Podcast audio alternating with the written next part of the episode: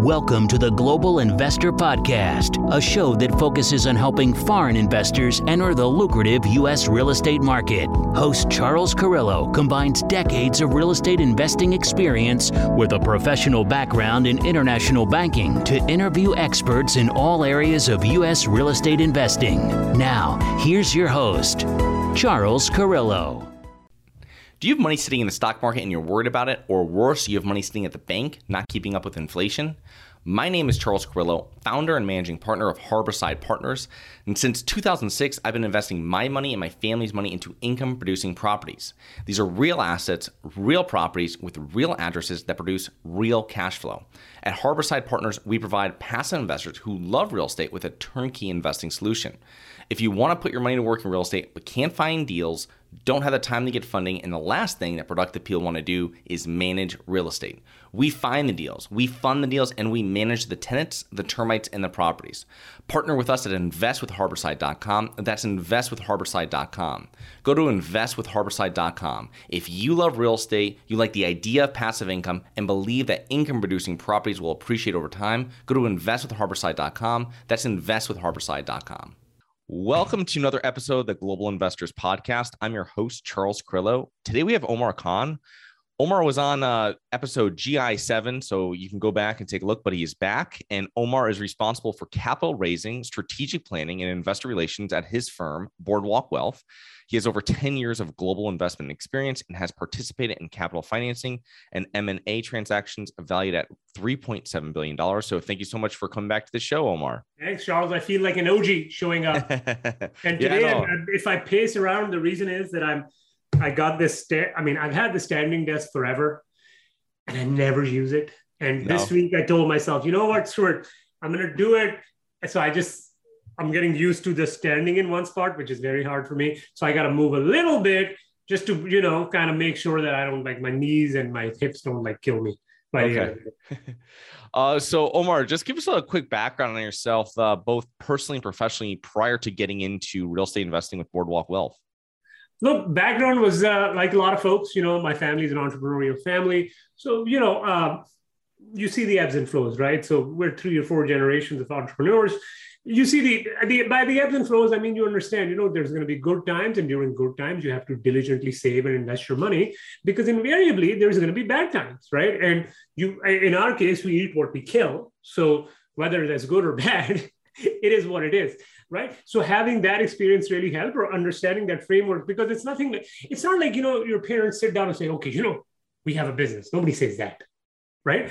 But it's, it's just learning by observing right? Observing good habits good people being around them learning all of that. Go to college did my finance and accounting uh, did my cfa a bit after college worked in the institutional side ran deals structured deals upside down not only just buying but also also selling them operating them which i now realize is somewhat less people do it right? Because again that was partly me looking for that experience and partly finding the right mentors and the right opportunities, right? right? Because I wanted to understand the entire deal spectrum. Because a lot of say investment bankers are sell side, they'll sell you the deal. They don't really care about operating because that's just not what their job is, right? right.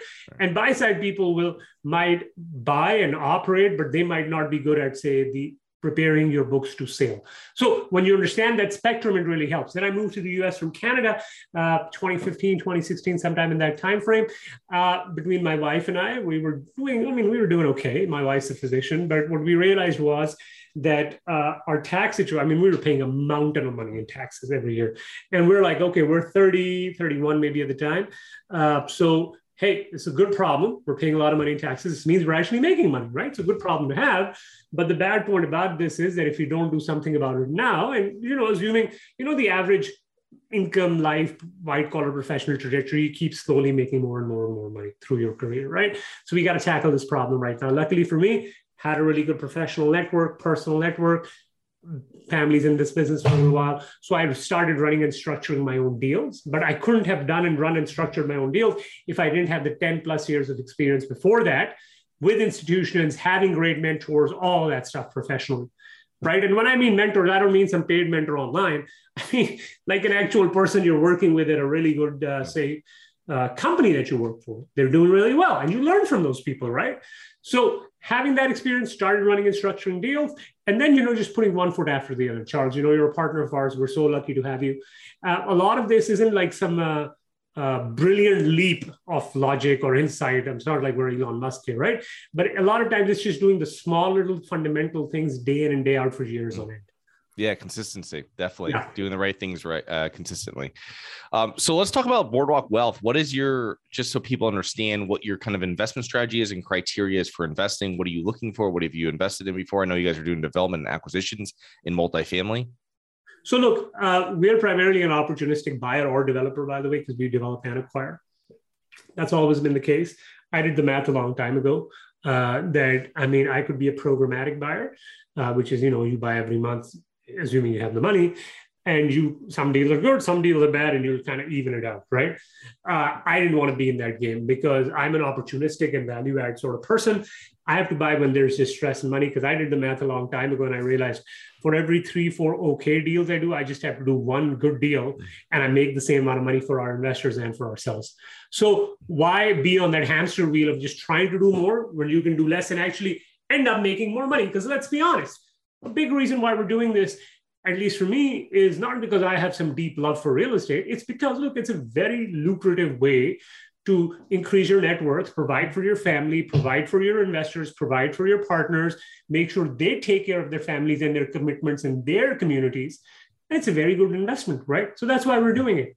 So why not aim for basically doing just being more efficient, right? So we we've done all of that, but we also have is a private equity arm. So I've invested in a couple of private businesses, a fitness equipment business in Toronto. We're launching a restaurant business with a really capable and senior experienced team.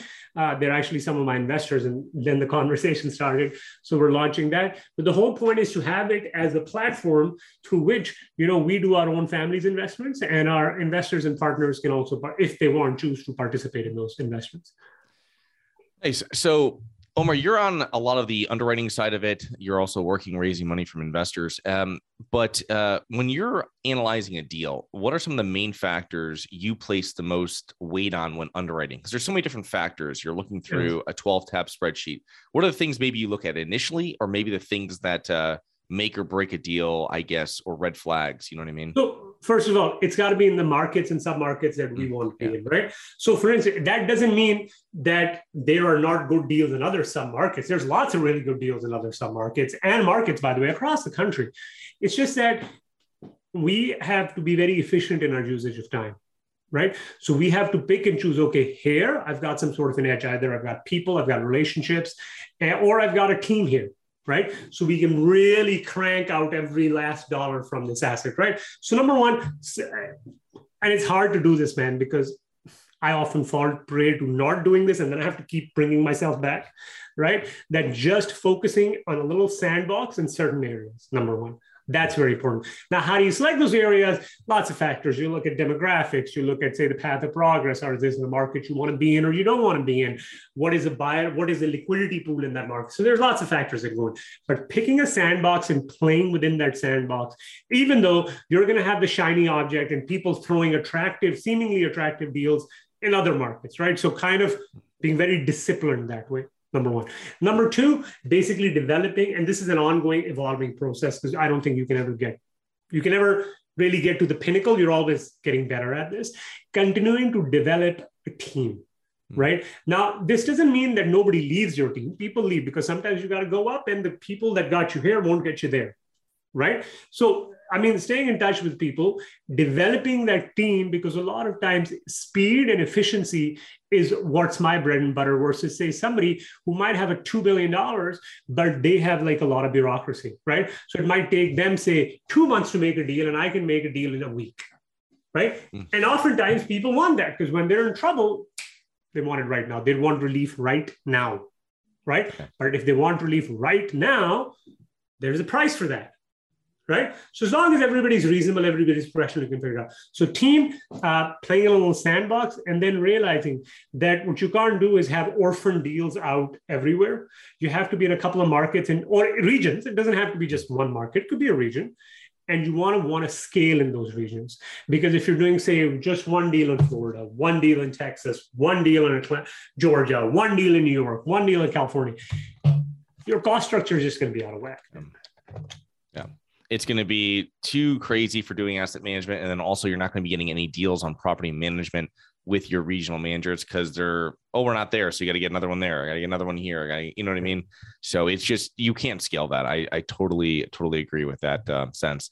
So when you're raising a lot of money and you work a lot with institutional and sophisticated capital, and this is very interesting because I think a retail investor that maybe is new isn't going to know maybe what a high net worth individual is really looking for. So, what would you say are some of the most important deal points that sophisticated capital is focused on when reviewing viewing a deal? You know, like say you send it to uh, them if they're passive that's, investors, let's say. I'm going to be honest with you. That's a very good question, and I'm going to I'm going to answer that question, but you might not get the answer that you think you're going to get. Look, the deal is merely the byproduct of your relationship. Okay, so as I explain to people, look, money, the actual physical act of money exchanging assets is you, I invest in your deal. So I say, whatever, take my million dollars, I give it to you because I trust you, right? Yeah, money always exchanges hands in the end. A lot of times people want to talk about money right up front, right? There's a lot of variables that go into this, right? So, first of all, you have to develop a relationship because think about it this way if somebody only calls you when they need your money, kind of a weird relationship, right? Right? It's not going to work. So, number one, focus on the relationship. Understand that sometimes some relationships take a month, some relationships take years. So, focus on developing the relationship. Don't focus on pounding the merits of your deal or you or whatever, right? Develop that relationship because when you have that relationship, you have that trust built in, you're not going to have a lot of questions. Okay. Nobody's going to like hammer you down for every last second decimal point answer. So I know it doesn't directly answer your question, but I can tell you this that most affluent individuals, contrary to what you might have heard or people hear, they're looking for trustworthiness as opposed to, hey, is this person going to get me the absolute best return known to humanity ever? Because a lot of folks like myself, like yourself, we're short on time, man. I'm always, always, always optimizing for the relationship and I'm optimizing for trustworthiness and competence. Because the fact of the matter is, if somebody is, say, for instance, extremely competent, right? They're really good at what they do, but they're a crook. That's not good use, right? I don't want to be in that deal because they're just going to take my money and run away. Or conversely, somebody uh, could be very honest, greatest character in the world, but they're a complete idiot. They don't know what to do. That's also not a good hmm. week, right? Because I'm not like this is not a charitable exchange that's happening here, right? So you have to focus on again this is not there's no 16 point checklist you don't have this in an excel model right you have to focus on basically you understand your counterparty typically is assessing you on your character or what they feel are your is their version of your character right and then your competence and how do you present yourself so don't do these fly by night shady things. A lot of people do where it's like cheesy marketing and all of this sort of stuff. Because yeah you might get one or two people. Trust me most of those people are going to be broke. Yeah. So it's really investing as what i've kind of what i found is that with sophisticated capital they're investing and focusing more on the sponsor yeah. and the general partners than they are on the specific deal. Yeah. and you know, if a deal, because I, I know from firsthand experience, my father one time years back, decades back, lost money in non real estate syndication and he invested again with them, something that lasted dozens of years. So yes. he was investing in the sponsor, lost money, uh, believed in what they're doing. They did another deal, made yeah. money, and you know what I mean. So it's just and look. I just want to emphasize this: your father took a very mature approach because people somehow feel that just because somebody's got a good track record, they can never lose money. Okay, nobody's a magician, guys. Okay, where people people can't promise you an outcome. What good quality quality individuals and companies can offer you is a process. Hey, we're going to do this process because you've got to realize you can do everything right in life. And by the way, this is not just in business, just generally in life. We can do everything right in life and have a bad outcome. Conversely, we could do everything wrong in life and have a good outcome right? So think about it this way you could really take care of your health. You could be in shape. I'm not in shape. I don't know why I did that, right? You could be really good shape. You could really eat healthy, take really good care of yourself, and you could be 40 and die of a heart attack, right? Conversely, somebody could be smoking cigarettes, alcoholic, being drugs, and they live to 90, right? How's that fair? So you got to focus on the process, not the outcome, which is very hard if you've lost money And your father did something very mature, some astute investor does, that he looked at, hey, what's the bigger picture here? Yeah, yeah, that's, that's exactly correct. So I want to kind of dive more into what's going on here in the economy. And you know, there's a rental housing shortage in the U.S. And I read recently that the U.S. needs 328,000 new apartments per year to meet yeah. demand, and we've only hit that three times since 1989. So, what are your thoughts on the lack of rental housing coupled with rising interest rates that we've seen this year? And are borrowers with a variable rate debt in for an awakening? Uh, yes and no. It depends. Number one, are is the biggest thing is interest rate debts with variable rate debt. Are these borrowers going to get killed? The short answer is it depends because number one, how much meat is on the bone? A lot of these borrowers were buying deals that were either thinly capitalized. So, for instance, they didn't have adequate. First of all, the deal wasn't really that good to begin with, and on top of that, they were cutting corners. They were either very highly leveraged. They didn't have enough cash reserves on the book, and they suck at operations. Right. So, if you have that confluence of events, yeah, it's going to be a pain in the ass. There's just no, there's no way around it. But that's because you went looking for trouble, right? But there's lots of borrowers, for instance, who have floating rate debt that are just going to be fine because they the cash, the internal cash flow is enough to weather the storm. They probably have adequate liquidity reserves. They probably have a rate cap which mitigates their upside exposure to interest rates, so they can weather the storm also, right now, what we're seeing across our portfolio and a couple of the other guys that I've talked to is that you have a negative of rising interest rates. So your debt service costs go up, but our underlying revenue, like the rental rates and all of that, they are going up at a much higher pace. So one is the negative of interest rates that's buffeted or offset or matched by the uptick in revenue right now as an example. The other thing also is you've got to realize when people who are, say, living in these B, C, and even A class apartments, they if they would leave they would either go typically to another apartment or they'd go buy a house. Well the house buying equation is kind of out of the picture because these are price sensitive consumers and the mortgage rates have skyrocketed. I mean i was reading somewhere between i think january of this year and may or june the average mortgage in america so take it for what it's worth the cost of servicing their debt has gone up by something like 35 40% that's a lot. Hmm. Because mortgage mortgages typically are the biggest expenses a house has on their household right? So if you have a price sensitive customer, your mortgages have gone up by 35, 40%, just the monthly cost, the monthly nut to cover this, then those people are not leaving these apartments to at least go buy houses. So if they're staying put, you already have an affordable housing crisis of sorts, especially in the markets where we're in. Then what you have is supply is an issue because I mean, frankly, you just can't go create a 70s, 80s, 90s vintage product like, like that today, or ever, for instance. You can't go back in time. And basically, you have these people that demand keeps pushing up because they're not going to house and stuff. So depends on the sponsor, depends on the deal. It also depends how much juice was in the deal and how many corners a sponsor was cutting or not cutting. That's why you'll see a lot of people cut distribution and blame the market. Uh, they'll have this and they'll blame the market. Every single thing they'll blame the market, but they never blame the market when the market went up 20% and they were, you know, making more money. Because that then it's all them. Yeah. We did this, but when it goes down, the market did this to us. Yeah.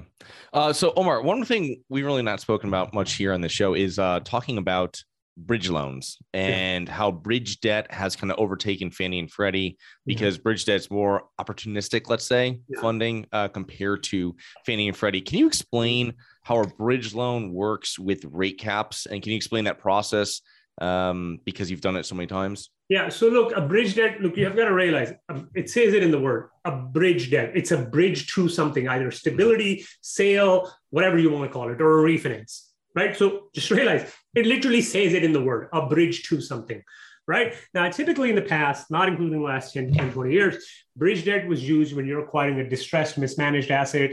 Maybe there's some element of deferred maintenance there, right? You got to fix it, get it to a stabilized condition, bam, then you can refi because your value has gone up. Because of the run up in values, what we were now seeing is a lot of people, if they went to the agencies, which is considered permanent debt, right, or banks, banks are just totally not in the picture right now for bigger multifamily. Uh, the LTVs they were getting were like 50, 55, 45. And if you get that sort of LTV, yeah, you can beat your chest and say, oh my God, I'm so conservative, but it's just not going to work. Like, why would you invest in a deal with 45% LTV? Because your cash on cash is going to be zero and you might make like 7% on your money. So, what's the point?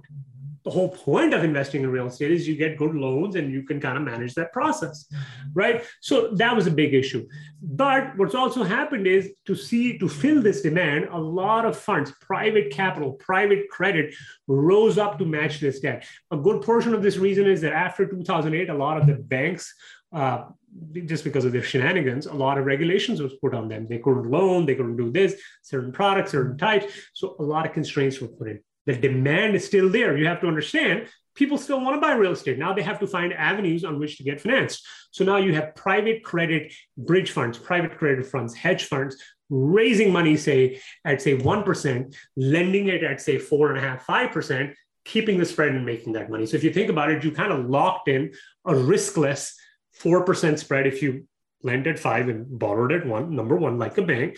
But what you've also done is you have the option there that if somebody defaults on your loan, right, you can just take over the property and all you've done is you're not buying it at 100% you're buying it at 75% of the value. So that's their recourse there right? So the reason why bridge debt is very popular is because they ask a lot less questions. They typically in the past we'll see what happens now they've been able to offer a lot higher leverage at much much much better interest rates also than banks and agency debt at times. So that's why you have this combination of somebody giving you more money somebody giving you better terms. They're not a pain in the ass to deal with, typically, not always, right? Why wouldn't you go to that person? Every single thing is pointing towards you going to that person. But the catch there is that that loan is typically three or five years. So you better have a business plan in a market where you come in, you do your work, you sell. This is why you're seeing a lot of syndicators. Typically in the past, they would hold for five, six, seven years. They hold for one year and sell. The problem there for you as an investor is, is typically, not always, typically somebody sells in one year, their IRR number looks very good. So they, again, they can go on social media, beat their chest, say, look at me, how great am I? My IRR is so good. The problem is they've left a lot of money on the table.